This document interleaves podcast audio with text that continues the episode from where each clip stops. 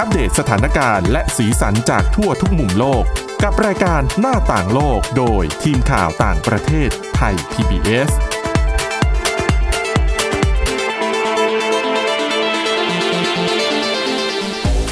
สวัสดีค่ะ ต้อนรับคุณผู้ฟังเข้าสู่รายการหน้าต่างโลกนะคะ มาอัปเดตสถานการณ์และสีสันจากทั่วทุกมุมโลกกับทีมข่าวต่างประเทศไทย PBS กันเช่นเคยค่ะ ทุกวันจันทร์ถึงศุกร์นะคะ วันนี้อยู่กันกับคุณทิพย์ตะวันธีรนัยพงษ์และดิฉันวินิษฐาจิตกรีค่ะ สวัสดีค่ะ สวัสดีค่ะ พูดถึงเรื่องของโควิด -19 กันต่ออย่างเช่นทุกวันที่ผ่านมานะคะ ซึ่งวันนี้จะพูดถึงสิงคโปร์ที่เป็นประเทศแรก ๆ ที่เจอกับการระบาดของเจ้าไวรัสโคโรนาสายพันธุ์ใหม่นี้ แต่ว่าระยะหลังมาเนี่ย คือตอนแรก ๆ เราจะกลัวกันว่าทำไมใช่ ตัวเลขของสิงคโปร์ในภูมิภาคของเราเนี่ยทำไมมันเพิ่มเร็ว ใช่แล้วตอนนั้นเนี่ยหลายคนกังวลนะคะ ว่าสิงคโปร์จะกลายเป็นศูนย์กลางการแพร่ระบาดที่ใหญ่เนื่องจากว่าชาวต่างชาติเดินทางไปมาก็เยอะใช่มีบริษัทต่างๆ สนามบินก็เป็นเป็นฮับเนาะ อืมเป็นศูนย์กลางการเดินทางแต่กลายเป็นว่า สถานการณ์ดีขึ้น อย่างไม่น่าเชื่อที่อื่นแซงตัวเลไปขใช่ อืมซึ่งวิธีที่สิงคโปร์ใช้ในการรับมือกับโรคระบาดเนี่ย ก็ทำให้หลายประเทศสนใจว่าทำยังไง เราชื่นชมด้วยนะคะนะคะ ซึ่งเรื่องนี้เนี่ยต้องเล่าย้อนให้ฟังก่อนเป็นยกตัวอย่างเคส ตั้งแต่ กลางเดือนมกราคม ก็คือเพิ่งระบาดมาได้ คือโลกเพิ่งจะรู้เรื่องนี้เนาะค่ะจะเป็นช่วงที่จีนกำลังพีคๆเลยแหละแล้วก็มราคมชาวจีนเขาก็ยังเที่ยวกันอยู่อืมเตรียมจะไปฉลองตรุษจีน ดังนั้นกลางเดือนมกราคมก็มีกลุ่มนักท่องเที่ยวจีนกลุ่มหนึ่งไปที่สิงคโปร์เขาก็ไปแวะซื้อของตามที่ต่างๆ เหมือนเวลาเขามากรุงเทพใช่ไหมเขาก็ไปที่ร้านขายยาสมุนไพรจีนนะคะค่ะพนักงานขายก็ขายของอะ่ะอืมเขาก็เอาน้ำมันนวดอะ่ะ มานวดแขนของลูกค้าคนจีนคนนั้น อืมแล้วอะเขาก็ซื้อข้าวซื้อของกันเสร็จเขาก็กลับจีนไปค่ะ ตอนนั้นเนี่ยมีสิงคโปร์สิงคโปร์มีผู้ติดเชื้ออยู่ 18 คน แต่ต่อมาในวันที่ 4 กุมภาพันธ์ผ่านมาประมาณครึ่งเดือนนะคะค่ะรัฐบาลสิงคโปร์พบว่ามีการแพร่เชื้อแบบกระจุกตัวอยู่แถบร้านขายสมุนไพรจีนที่เพิ่งเล่าให้ฟังไปเนี่ย ค่ะ แล้วก็มีไกด์มาคุเทศในพื้นที่ แล้วก็อ๋อพนักงานขายคนนั้นอะที่เป็นคนนวดน้ำมันอะ ก็ป่วย และยังไม่พอมีอีก 9 คนติดเชื้อเป็นสามีของคุณพนักงานขาย ลูกอายุ 6 เดือนเท่านั้น แล้วก็คนงานที่ทำงานช่วยเหลือในบ้านอะเป็นชาวอินโดนีเซีย พนักงานในร้านขายเองอีกสองคนก็ติดด้วย ปัจจุบันนี้ทั้งหมดหายดีแล้วนะคะค่ะ แต่ว่าเขาบอกว่าสถานการณ์จะแย่กว่านี้ ถ้าเกิดว่าสิงคโปร์ไม่มีกระบวนการการติดตามอืมสืบสวนอืมคนที่ติดโรคได้อย่างครอบคลุมทั่วถึง ซึ่งเขาแอบเรียกว่าเป็นเหมือน สายลับอะเป็นนักสืบตามสืบตามรอยไวรัสนะคะ เก่งนะคะ ใช่จากตามจากคนนึงไปถึงอีกคนนึง ระบุคนที่เสี่ยงติดเชื้อแล้วก็สั่งให้กักตัวเอง เพื่อที่จะค่ะไม่ไปแพร่เชื้อให้คนอื่นใช่ไหมคะ ทีนี้ประมาณ 40%ของผู้ติดเชื้อ ตัวเลขก่อนหน้านี้อยู่ที่ประมาณยังไม่ถึง 300 คน 40%ของคนจำนวนเนี้ยกระทรวงสาธารณสุขติดต่อไปโดยตรง บอกว่า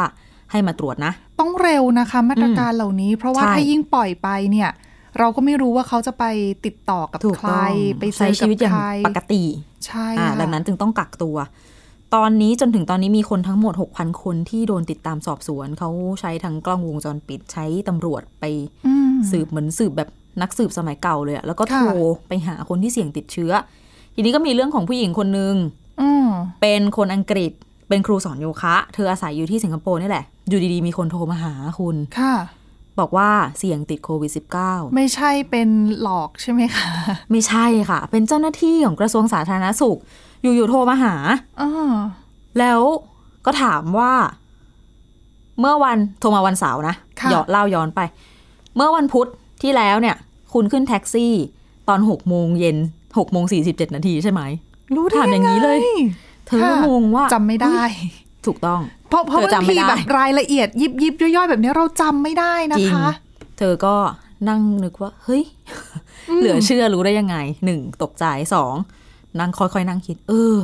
เป็นไปอยู่ได้จริงๆเออเสร็จก็เลยเช็คมือถือค่ะมีแอปพลิเคชันเรียกรถอ๋อ แล้วก็คือถ้าอ๋อเป็นบ้านเราเนี่ยมอาจจะถ้าบอกเช็คโบกไม่ได้ไงโอ้ยฉันต้องนั่งคิดเออวันนั้นเลิกงานกี่โมงอะไรอย่างนี้อืมอาจจะเป็นประมาณนั้น อันนี้เธอเช็คจากโทรศัพท์แล้วเธอก็พบว่า เธอขึ้นแท็กซี่หกนาที ค่ะ เท่านั้น นั่นแหละค่ะ ถัดมาวันต่อมาเจ้าหน้าที่สามคนมาหาเธอที่บ้านพร้อมกับชุดเต็มยศค่ะและหน้ากากอนามัยก็มาให้คำสั่งเธอว่าเธอต้องกักตัวยังไงบ้าง ถ้าออกจากบ้านจะมีโทษปรับ อาจจะมีโทษจำคุกนู่นนี่นั่น แล้วก็อู้แต่เก็บให้ข้อมูตัลวอย่างดีมากเลยนะคะอืมเพราะเก็บไปตรวจหลายประเทศเนี่ยไม่ให้กักอย่างเดียวแต่ว่าไม่ได้มีมาตรการอะไรรองรับเพื่อบังคับให้เขากักจริงใช่ แต่อันนี้ก็คืออย่าลืมว่าจำนวนคนที่เขาต้องจัดการด้วยมันยังไม่เยอะมากอืมแต่ถ้าประเทศไหนสมมติอิตาลีหรืออเมริกาตอนนี้ๆจำนวนคนเยอะก็ไม่ได้ยอดพุ่งไปแล้วะมันก็จัดการไม่ไหวอะเนาะนั่นแหละค่ะ แต่โชคดีที่ผู้หญิงคนนี้ก็คือไม่ได้มีอาการใดๆนะ แล้วก็ผ่านไปสองสัปดาห์เธอก็ออกจากบ้านได้ปกติแล้ว แต่เนี่ยคือ เรื่องราวการติดตามของที่สิงคโปร์คือคนต้องบอกว่าคนส่วนใหญ่อะจะมีคนรู้จักของตัวเองอะที่ถูกตามถูกสืบ ด้วยความที่อยู่กันหนาแน่น เขาก็เลยต้องรีบ ป้องกันการแพร่ระบาด เพราะถ้ามีคนนึงติดเนี่ย แน่นอนว่า อืมมันจะกระจายเป็นวงกว้าง ทีนี้เขาจะสืบหาต้นตอตั้งแต่ที่โรงพยาบาล หมอจะถามคนไข้ว่าไปไหนมาบ้าง เจอใครบ้างไหมทีนี้ ส่งข้อมูลไปให้เจ้าหน้าที่สาธารณสุขพูดถึงกรณีคนที่ติดค่ะเชื้อแล้วนะ แล้วก็จะสัมภาษณ์กันต่อจากคนไข้อีกว่าไปทำอะไรมา แต่ว่าอันนี้คือกรณีที่คนไข้ยังมีสติสัมปชัญญะพูดคุยได้ค่ะ คือถ้าเกิดว่าอาการหนักเกินกว่าจะมาตอบคำถามได้ก็จะเป็นเรื่องยากแล้วอืมซึ่งจากเจ้าหน้าที่สาธารณสุขเนี่ยงานจะถูกส่งต่อไปที่ ทีมสืบสวนอาชญากรรมของสิงคโปร์จะมาช่วยค่ะด้วยโอ้โหกรมสืบสวนอาชญากรรม เขาจะประชุมกับกระทรวงสาธารณสุขทุกวัน เหมาะที่จะเรียกว่าเป็นเนอะสายลับแล้วใช่ไหมนะคะเพื่อแลกเปลี่ยนข้อมูลกัน แล้วก็มีเจ้าหน้าที่ เขาบอกว่ามีเจ้าหน้าที่ประมาณ 30-50 คนทำงานติดตามสอบสวนคนในแต่ละวัน แต่ว่าบางทีพอผู้ติดเชื้อ ผู้ต้องสงสัยว่าติดเชื้อออืมเยอะก็อาจจะต้องเป็นร้อยคนเหมือนกันนะคะเจ้าหน้าที่ที่ต้องมาเข้าทำงานตรงนี้ ซึ่งนั่นแหละ เขาก็เป็นงานที่เอาไปเพิ่มให้ตำรวจสิงคโปร์แต่อย่าลืมว่า มันก็คุมนะคะ เพราะอืมว่าถ้าถูกคือถือว่าควบคุมได้อย่างมีประสิทธิภาพเลยแหละ จริง แต่ก็อย่าลืมว่าอัตราการก่ออาชญากรรมที่สิงคโปร์ก็ไม่ได้เยอะมาก เขาก็ขอความร่วมมือได้ทั้งตำรวจใช่ทั้งหน่วยปราบปรามยาเสพติดทั้งหน่วยข่าวกรองค่ะ เพราะว่าอย่างถ้าเป็นบางประเทศที่มี งานเดิมก็เยอะอยู่แล้วอะแล้วจะใช่ไหมทำยังไงใช่ไหม นั่นน่ะสิ นั่นแหละนี่แหละค่ะ คือความมีประสิทธิภาพของระบบสาธารณสุขที่สิงคโปร์ โดยรวมๆแล้วเนี่ย แน่นอนว่าได้รับคำชื่นชมจากองค์การอนามัยโลกที่วิธีการรับมือต่างๆเนาะเขาทำตั้งแต่อืมยังไม่ได้มีพบผู้ติดเชื้อได้มากขนาดนี้ แต่ว่าอย่างที่คุณทิพย์ตะวันบอกก็คือ ไม่ใช่ทุกประเทศจะทำได้แบบนี้ค่ะมีแค่ไม่กี่ชาติเท่านั้นที่จะมีระบบ สอดส่องดูแลได้เข้มงวดเท่ากับสิงคโปร์ และที่สำคัญคือที่สิงคโปร์เองเนี่ยประชาชนมีแนวโน้มที่จะทำตามคำขออมของทางรัฐบาลด้วย อีกอย่างหนึ่งเขามีกฎหมายนี้ค่ะ ชื่อว่า Infectious Diseases Act อืมกฎหมายว่าด้วยโรคติดต่อกำหนดเอาไว้ว่า ถ้าใครไม่ให้ความร่วมมือกับรัฐในการหาข้อมูลคือเขามาสัมภาษณ์แล้วเราไม่ตอบเนี่ย มีโทษปรับหนึ่งหมื่นดอลลาร์สิงคโปร์สองแสนกว่าบาทนะคุณโอ้ หรือปรับแพงใช่แพยังงไม่กว่าหมดประเทศอื่น ๆ เลยนะคะใช่จำคุกด้วยหกเดือน คืออถ้าโกหก อย่างกรณีบ้านเราก็มีใช่ไหมอีกหลายประเทศก็มี ไม่ยอมให้ความร่วมมือไม่ตอบโกหกค่ะโดนไปเนี่ยค่ะจำคุกหกเดือน แต่จริงๆก็เป็นเรื่องของความรับผิดชอบของของตัวเองต่อสังคมด้วยนะใช่ให้ความเนี่ยแหละร่วมมือกับเจ้าหน้าที่ในช่วงนี้อะนะซึ่งคะผู้เชี่ยวชาญด้านสาธารณสุขก็มองว่าเออประเทศอื่นอาจจะยากหน่อย มันอาจจะเหมือน งมเข็มในมหาสมุทรแต่จริงๆเราทำคือเราทำเองได้นะ กรณีแบบนี้คือช่วงนี้ก็ไปไหนมาไหนไม่ค่อยได้ออกไปไหนเยอะอยู่แล้วก็จดดิฉันเห็นในตารางการเดิน Twitter ทางของมีคนตัวเองอะคุยกับคุณหมอ คุณหมอเอามาโพสต์ค่ะว่ามีคนที่แบบไปไหนก็จด เช่นอ๋อวันนี้ออกจากบ้านกี่โมงขึ้นรถเมล์สายนี้ใช่บังเอิญไปโดนแขนคนนี้อะไรอย่างเงี้ย คือช่วงนี้จจดดแบบนี้ไว้เลยก็ดีนะคะ เพราะว่าเป็นอืมเป็นการช่วยเหลือ คือทั้งได้ประโยชน์ทั้งกับตัวเอง คนรอบข้างด้วยแล้วก็สังคมด้วยอะนะคะ แบบนี้ในช่วงเวลาแบบนี้ ก็ต้องช่วยกันระวัง ใช่ เพราะการติดตามแบบนี้ถือว่าเป็นหนึ่งในวิธีที่ทางองค์การอนามัยโลกแนะนำนะ ว่าค่ะมีประสิทธิภาพในการจัดการกับโควิด -19 นอกจากเรื่องของการตรวจเชื้ออมนอกจากเรื่องของการรักษาระยะห่าง ค่ะอืมอีกหนึ่งประเทศค่ะที่ ยังไม่ได้รับคำชม แต่ว่ามีการใช้เทคโนโลยีในการที่จะมาติดตามคนที่ถูกกักตัวค่ะ เขาไม่ได้มีสายสืบอย่างที่สิงคโปร์นะคะ แต่ว่าเขาใช้เทคโนโลยีตรวจจับใบหน้าค่ะอืมมาเป็นสายสืบให้เขา คือเขา AI มาช่วยเลย ใช่ค่ะ คือที่กรุงมอสโกเนี่ยถือว่าเป็นจุดที่พบผู้ติดเชื้อเยอะที่สุดอะนะคะ เขาก็เลยโฟกัสอยู่ที่พื้นที่ตรงนี้ซะมากกว่าค่ะค่ะคือมีเครือข่าย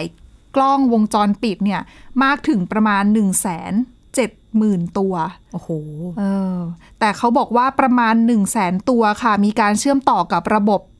AI ก็คือระบบปัญปัญญาประดิษฐ์นั่นแหละ แล้วก็ผสมกับเรื่องของการตรวจจับใบหน้านะคะ ดังนั้นเนี่ยจะช่วยติดตามคนที่ต้องถูกกักตัวอืมคือตอนเนี้ยเอ่อรัสเซียเนี่ยเขาจะสั่งให้คนที่เดินทางกลับเข้ามาในประเทศเนี่ย ต้องไปกักตัวเอง 14 วันค่ะเพื่อป้องกันการที่จะเชื้อจากต่างประเทศเข้ามาในประเทศอะนะคะ แต่ก็จะมีคนจำนวนหนึ่งแหละที่ไม่อยากกักอืมแล้วก็ละเมิดอะนะคะ แต่จะตามยังไงล่ะส่งเจ้าหน้าที่ไปเฝ้าก็ไม่ได้ ก็ใช้นี่แหละค่ะ ระบบตรวจจับใบหน้านะคะ คอยติดตาม คอยดูค่ะ แล้วเขาบอกว่าถ้าใครละเมิดเนี่ยอาจจะโดน คือถ้าเป็นชาวรัสเซียเนี่ย อาจจะโดนโทษจำคุกสูงสุดถึง 5 ปีนะคะ โอ้โห เออ จากเยอะ14 วันในบ้านคุณอาจจะโดนจำคุก 5 ปีได้เลยนะคะ หรือว่าถ้าเป็นชาวต่างชาติอาจจะถูกในประเทศออกนอกประเทศค่ะค่ะเพราะว่าเขาก็ถือว่าทำให้ประชาชนคนอื่นเสี่ยงเนาะสาธารณชนจริงเสี่ยงต่อการติดเชื้อโควิดนะคะ แล้วก็แต่ว่าแน่นอนว่ามีระเบียบแบบนี้คือ จีนเองก็เป็นประเทศที่ใช้เทคโนโลยีแบบนี้มาช่วยในการติดตามเหมือนกันอืมแล้วก็แน่นอนว่าเอ่อ นักเคลื่อนไหวจำนวนหนึ่งก็จะมองว่าเอ๊ะเป็นการละเมิดสิทธิ์หรือเปล่า ก็ถกเถียงกันมานานเรื่องของระบบใช่ติดตามใบหน้า หรือว่าจะเอาไประบบนี้ไปใช้ในการจัดการกับคู่แข่งทางการเมือง หรือว่าฝ่ายตรงข้ามทางการเมืองของวลาดิเมียร์ปูติน ประธานาธิบดีรัสเซียหรือเปล่าก็มีคนวิพากษ์วิจารณ์เหมือนกัน แต่โดยรวมแล้วเนี่ยคือเขานำเทคโนโลยีนี้ออกมาใช้จริง ๆ ตั้งแต่ก่อนที่จะมีการแพร่ระบาดนั่นแหละอะ เพียงแต่ก็คือมีช่วงอยู่แล้วนี้นั่นแหละใช่เพียงแต่ช่วงนี้ก็เอาระบบนี้แหละมาตามติดตามตัวคนที่ถูกกักตัว ซึ่งเขาเขาให้เขาเขาบอกนะคะว่า จะมีแค่ภาพนะ เพราะว่าฐานข้อมูลเรื่องของพาสปอร์ตกับเบอร์โทรศัพท์อะไรพวกนี้ที่เป็นข้อมูลส่วนตัวเนี่ยค่ะแยกไว้คนละฐานข้อมูลดังนั้นเนี่ย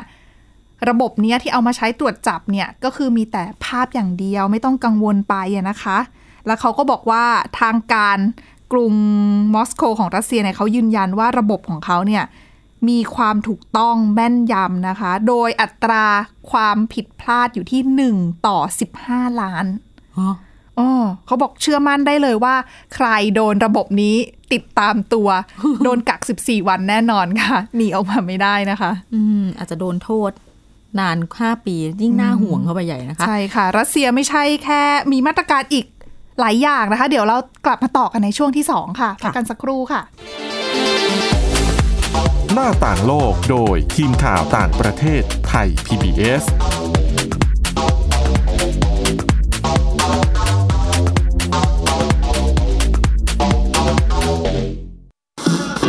ไทย PBS Digital Radio Infotainment for All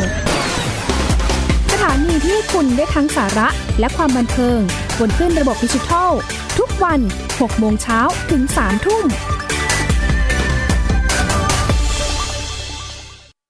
ไทย PBS Application on Mobile ให้คุณเชื่อมโยงถึงเราในทุกที่ทุกเวลา ได้สัมผัสติดตามเราทั้งข่าว รายการ รับชมรายการโทรทัศน์ และฟังรายการวิทยุที่คุณชื่นชอบ สดแบบออนไลน์สตรีมมิ่งชมรายการย้อนหลัง ข้อมูลกิจกรรมไทย PBS ร่วมเป็นนักข่าวพลเมือง รายงานข่าวกับเรา และอีกหลากหลายฟังก์ชัน ให้คุณดาวน์โหลดได้ฟรี ทุกระบบปฏิบัติการ ติดตามข้อมูลเพิ่มเติมได้ที่ www.thaipbs.or.th/digitalmedia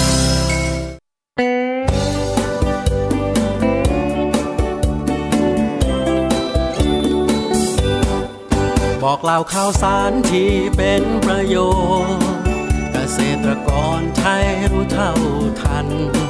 ตั้งรับปรับตัวกับความเป็นไป วิถีชีวิตไทย มีภูมิคุ้มกันเกษตรบ้านเรา ติดตามข่าวสารการเกษตรและเรื่องราวของวิถีเกษตรไทยรอบทิศทั่วเมืองไทย ในรายการเกษตรบ้านเรา ทุกวันอาทิตย์ เวลา 12 นาฬิกา ทางไทย PBS Digital Radio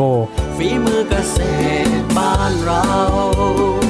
รา รับฟัง ไทย PBS ดิจิทัล Radio วิทยุข่าวสารสาระ เพื่อสาธารณะและสังคม หน้าต่างโลกโดยทีมข่าวต่างประเทศไทย PBS กลับเข้าสู่ช่วงที่ 2 ของรายการหน้าต่างโลกนะคะ ยังไม่หมดกับเรื่องที่รัสเซียอืมทีนี้หลายคนฟังแล้วอาจจะสงสัยว่า ใช้ระบบตรวจจับใบหน้าเออแล้วคนที่เขาไม่สบายแล้วเขาใส่หน้ากากอะอ๋อ สมมุติที่ฉันออกจากบ้านใช่หนีออกมา แอบแอบพลางตัวใช่ไหมคะโอ้อาจจะสวมอะหมวกกันน็อกนี้หรือว่าหน้าโอ้สูงกากหมวกกันนอกเดินก็ไม่ไหวเดี๋ยวตำรวจจับเดี๋ยวคิว่าเขาไปรู้ปล้นธนาคารมาอันสวมหน้ากากคือทางเจ้าของระบบเนี่ยเขาบอกว่าไม่เป็นไรนะคะ ปิดหน้าปิดตาใส่ว่องใส่แว่นเนี่ย ระบบสามารถตรวจจับได้หมดนะคะ เขาบอกว่าสามารถปกปิดใบหน้าได้มากถึง 40%เลยล่ะ ก็ยังรู้ตัวอยู่ เก่งเหลือเกินนะระบบเนี้ยใช่ค่ะ ก็ถือว่าเป็นระบบที่มองในมุมหนึงก็มาช่วยในช่วงนี้อะนะคะค่ะก็เป็นดาบสองคมมาแหละอืมมีทั้งดีและไม่ดีเหมือนเดิม ใช่ค่ะ แต่ว่านอกจากมาตรการนี้อย่างที่บอกไปนะคะรัสเซียยังมีอีกหนึ่งมาตรการค่ะในกรุงมอสโกนะคะเขาแน่นอนว่ากลุ่มเสี่ยงที่จะมีอาการหนักถ้าติดเชื้อโควิด -19 ก็คือหนึ่งในนั้นคือ กลุ่มผู้สูงอายุค่ะ ดังนั้นค่ะทางการกรุงมอสโกนะคะ เลยออกคำสั่งค่ะ ว่าให้ผู้สูงอายุเนี่ยอยู่แต่ในบ้านนะคะ โดยเขาบอกว่าคนที่มีอายุ 65 ปีขึ้นไป จะต้องอยู่ในบ้านนะคะ ระหว่างวันที่ 26 มีนาคมถึง 14 เมษายนค่ะ เพื่อป้องกันไม่ให้ติดเชื้อนั่นเองอืมเพื่อความปลอดภัยของตัวท่านนั่นแหละค่ะซึ่งเขาบอกว่า การคือจริง ๆ แล้วเนี่ย รัสเซียไม่ได้สั่งให้มีการกักตุเขาเรียกว่าอะไรอะสั่งสั่งห้าจำกัดการเดินทางอ่านะเหมือนในประเทศอื่นใช่ๆคือหลาย ๆ ประเทศเนี่ยจะใช้มาตรการว่าคุณทุกคนงดออกจากบ้านนะ ปิดห้างร้านนู่นนี่นั่นจำกัดการเดินทางหรือว่าปิดเมืองนะคะสำหรับรัสเซียไม่ได้สั่งแบบนั้นค่ะรัสเซียสั่งจำกัดอยู่แค่ผู้ที่มีอายุ 65 ปีขึ้นไปเท่านั้นค่ะ ซึ่งเขาบอกด้วยนะคะว่าถ้าคุณ ไม่ทำตามไม่อยากอยู่บ้านน่ะทำยังไงมีทางออกหรือเปล่านั่นน่ะสิเชิญต่างจังหวัดค่ะ ได้ด้วยอ๋อต่างจากไม่ไม่เหมือนบ้านเรานะ บ้านเราจะไม่นิยมไม่ไม่แนะนำให้ออกไปต่างจังเหมือนหวัดไปเพแพราะร่ว่าเชื้อ เพราะว่าเราไม่รู้ว่าคือเราติดเชื้ออยู่หรือเปล่าแล้วเราไป ไปเดี๋ยวเราจะทำให้เราไปแพร่เชื้อในจังหวัดอื่นน่ะนะคะค่ะมันก็ไม่ดีแต่สำหรับมาตรการของทางการกรุงมอสโกเนี่ยเขาบอกว่า ถ้าผู้สูงอายุไม่อยากอยู่ที่บ้านก็ไปอยู่บ้านที่ต่างจังหวัดได้นะคะ โดยเขาบอกว่าคือออกระเบียบมาเป็นแบบนี้ ซึ่งถ้าผู้สูงอายุคนไหนไม่ปฏิบัติตาม อาจจะถูกปรับนะคะ เป็นเงินหนึ่งโอ้ไม่ใช่ ขออภัยค่ะ เขาบอกว่าผู้สูงอายุที่ไม่ทำตามเนี่ยเขาไม่ได้ มีเขาเรียกว่าบทลงโทษใดๆอ้าวเออ คือต่างจากที่อื่นๆนะ คือถ้าไม่ทำตามคุณโดนลงโทษนะ ไม่ปรับก็จำคุกใช่ไหมคะค่ะแต่สำหรับรัสเซียไม่ทำตามไม่เป็นไร ไม่ลงโทมีษแต่ไหม แต่อืมแต่ค่ะ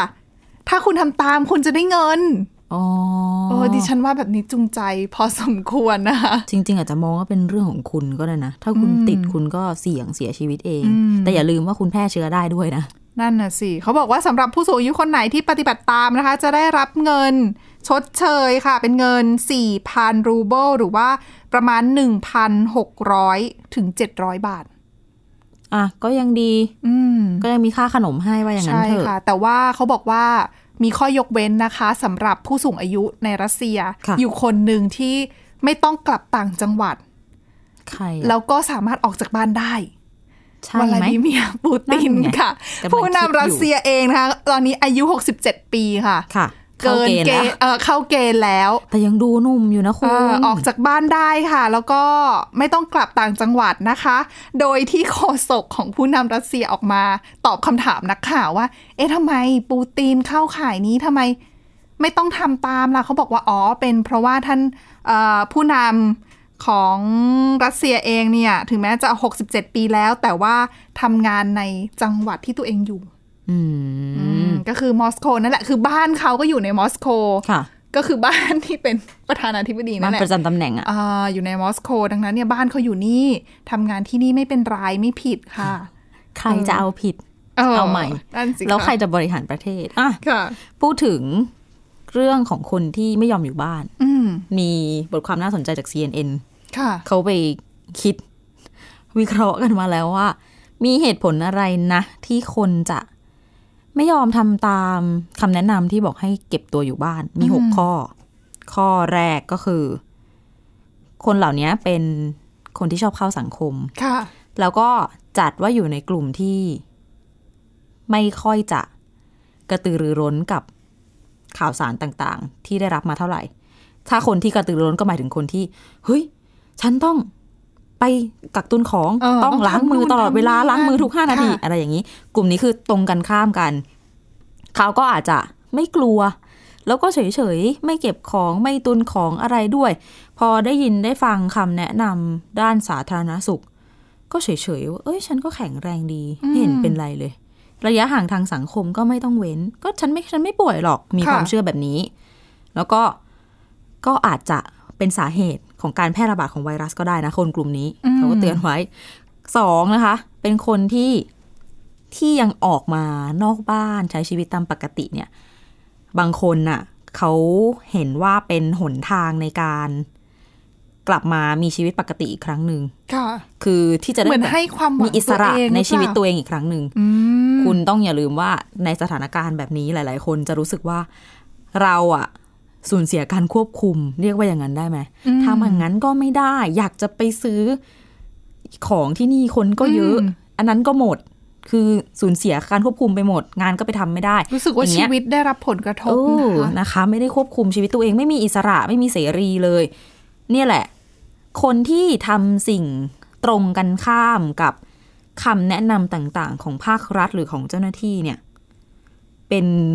ชายเชิงจิตวิทยานะเหมือนเป็นการให้อำนาจตัวเองอะอืมว่าฉันทำสิ่งที่แตกต่าง แล้ว เออก็ฉัรู้นสึว่ากฉันว่าคุมตัวสเองถานการณ์ได้นะาๆอะไรประมาณนี้ ก็เลยกลายเป็นว่า เออละเลยคำเตือนของทางภาครัฐ แล้วก็ออกมาใช้ชีวิตข้างนอกตามปกติ ซึ่งเช่นเคย ก็อาจจะเป็นการแพร่เชื้อได้มอีก นอกจากทำให้ในตัวเองอนาคตเสี่ยงคนอื่นก็เสี่ยงไปด้วยนะคะอะกลุ่มที่สามอันนี้ก็น่ากลัวเหมือนกันไปอีกแบบหนึ่งคือคนกลุ่มนี้ ไม่คิดว่าเรื่องนี้เป็นปัญหาของตัวเอง หรือภาระของตัวเอง เช่นคนที่อาจจะอาศัยอยู่ในชุมชนที่ไม่พบการแพร่ระบาดอืมเขาก็เลย ไม่ได้รู้สึกว่าไกลตัวเออ ฉันจะต้องเว้นระยะห่างทางสังคมทำไมอ๋อที่นี่ไม่มีใครติดซะหน่อย เชื้อโรคไม่มี เชื้อโรคไม่เลือกนะเออ แล้วเราไม่เห็นเขาด้วยนะคะ อืม นั่นแหละคือผู้เชี่ยวชาญเขาก็บอกว่า จริง ๆ มันก็อาจจะเป็นความคิดที่ทำให้สุขภาพจิตดี ก็จริงนะ แต่ว่าอย่าลืมสิว่าบางทีโรคอะ่ะ มันมองไม่เห็นกัน แล้วก็อืม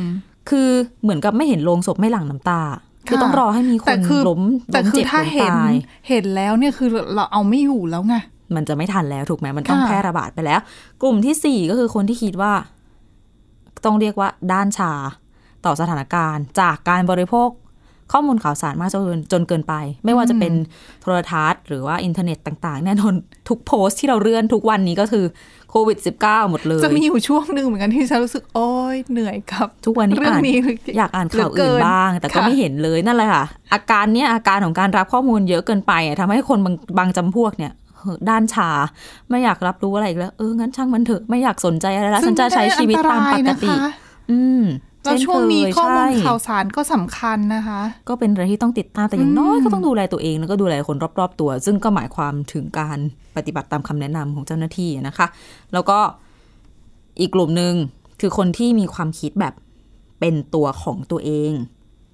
เชื่อในความคิดตัวเองนั่นแหละ ก็ง่ายๆ เลยนำมาสู่การไม่ปฏิบัติตามค่ะคำแนะนำของเจ้าหน้าที่ คิดว่านั้นไม่เป็นไรหรอก คิดว่าเพราะเชื่อมั่นในตัวเองฉันมีากอิสระเกิแบบนี้ไปนะคะฉันทำแบบนี้ได้ ฉันต้องทำได้สิอะ ให้ความสำคัญกับอิสระตัวเองมากกว่า ประโยชน์ของส่วนรวม ก็เลยออกมาเป็นแบบนี้และ กลุ่มสุดท้ายง่าย ๆ เลย เหงาอื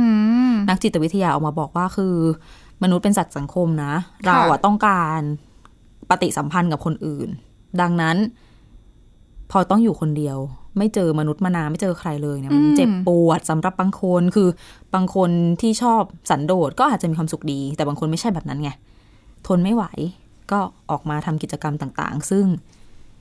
ก็ตรงกันข้ามกับคำแนะนำของทางภาครัฐนะอืมยังไงก็ช่วงนี้ก็ติดต่อผ่านโลกออนไลน์กันก็ก็ก็ได้นะจเดี๋ยวรินี้งๆช่วยได้ ใช่ดิฉันมองว่าระบาดตอนนี้ก็ยังดีกว่าสมัยก่อนนะมตอนนี้เราคุยกันไม่เหงาหรอกถูกไหมยังมีวิดีโอคอลสมัยก่อนไม่มีนี่ลำบากกว่านี้เยอะ ใช่ค่ะนะคะ และนี่คือเรื่องราวน่าสนใจที่นำมาฝากกันสำหรับวันนี้นะคะ คุณผู้ฟังติดตามฟังรายการของเรากันได้ที่ www.thaipbspodcast.com นะคะ หรือว่าฟังผ่านพอดแคสต์ก็ได้ค่ะ ในทุกช่องทางค้นหาคำว่าหน้าต่างโลกนะคะ อัปเดตสถานการณ์ต่างประเทศกับพวกเรากันได้ทุกที่ทุกเวลาค่ะ วันนี้เราสองคนและทีมงานทั้งหมดลาไปก่อน สวัสดีค่ะ สวัสดีค่ะ Thai PBS podcast. View the world via the voice.